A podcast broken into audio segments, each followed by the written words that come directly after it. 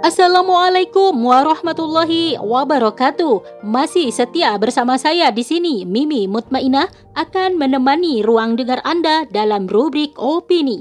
Kali ini saya akan membawakan judul Say No to Narkoba, Say No to Liberalisme, Back to Islam Kafah oleh Radayu Umu Zaid.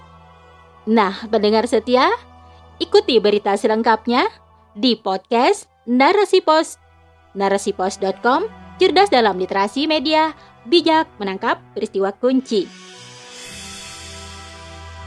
Narkoba, sebuah obat-obatan terlarang yang jikalau dikonsumsi dapat pula membahagiakan bagi yang kecanduan. Narkoba merupakan sebuah barang haram yang tak layak untuk dikonsumsi kecuali untuk keperluan perobatan. Namun sayang, banyak oknum yang mengonsumsi narkoba agar senang dan tenang.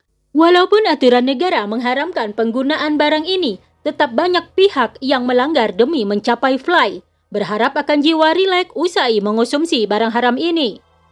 Jikalau kita telisik secara mendalam dan komprehensif apa sebab banyak pihak yang candu akan barang haram ini, jawaban sederhana, sebab mereka ingin meraih ketenangan dan kesenangan, Mungkin wajar saja jikalau yang mengkonsumsi narkoba adalah orang miskin, sebab peliknya hidup dalam dekapan kemiskinan yang kian menjadi-jadi di negeri liberal ini. Namun ternyata salah, tak sedikit pula orang kaya yang candu akan barang ini.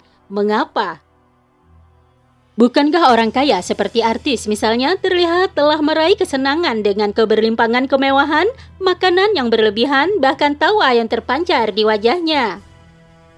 Dapat kita saksikan bersama di dunia maya maupun nyata. Berbagai lapisan masyarakat telah candu dengan barang haram ini, bahkan anak-anak sekalipun. Bukankah ini sesuatu yang sangat memprihatinkan?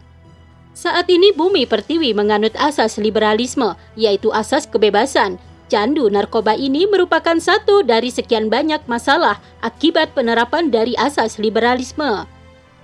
Contohnya negeri ini, akibat penerapan asas ini yang membebaskan setiap orang berperilaku, berkepemilikan, beragama, dan berpendapat.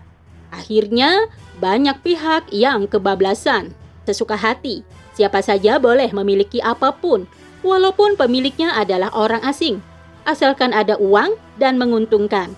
Bahkan, seseorang diperbolehkan untuk mengelola bagian strategis air, api, hutan yang jikalau dikelola secara pribadi akan menghasilkan keuntungan yang terus-menerus. Karenanya, terciptalah orang-orang yang kaya semakin kaya dan yang miskin semakin miskin. Ditambah lagi, kemiskinan kian merebak karena tak mendapat pekerjaan yang layak dan tidak pula memiliki keahlian. Serta keimanan nan minim, sehingga mereka merasa stres dalam menghadapi kehidupan maka jalan pintas agar tenang adalah narkoba.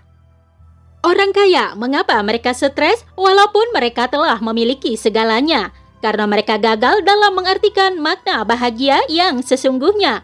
Karena negara ini yang berasaskan liberal gagal dalam mencetak orang-orang yang beriman dan bertakwa. Sehingga menurut orang kaya, cara agar hidup tenang dan senang adalah dengan narkoba. Ditambah lagi bahwa hukuman bagi pengedar dan pengguna narkoba dalam asas liberal tidak tegas dan tidak membuat jera. Maka pengedar dan pengguna semakin hari semakin bertambah. So, say no to narkoba, say no to liberal, back to Islam kafah. Jadi, kalau bukan dengan asas liberal yang diterapkan di negeri ini, maka dengan asas apa lagi? Dengan asas Islam Islam adalah agama sekaligus ideologi. Setiap permasalahan Islam selalu punya solusi dengan seperangkat aturan nan lengkap.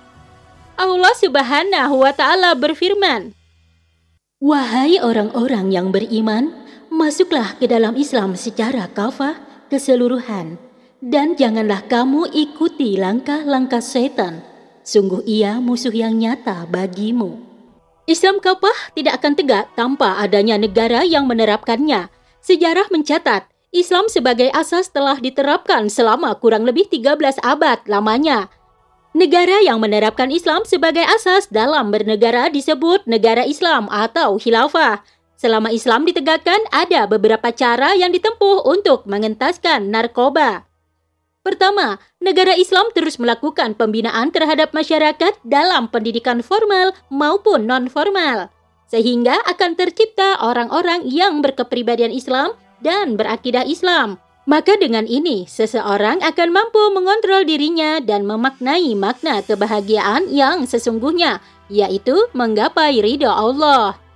Kedua, negara Islam membentuk lingkungan yang kondusif, yaitu lingkungan yang saling melakukan amar ma'ruf nahi mungkar.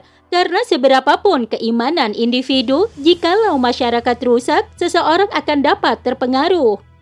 Ketiga, negara akan menerapkan sanksi tegas bagi perkonsumsi, pengedar, dan memproduksi karena masuk dalam tindak kriminal yang layak diberlakukan sanksi takjir atasnya.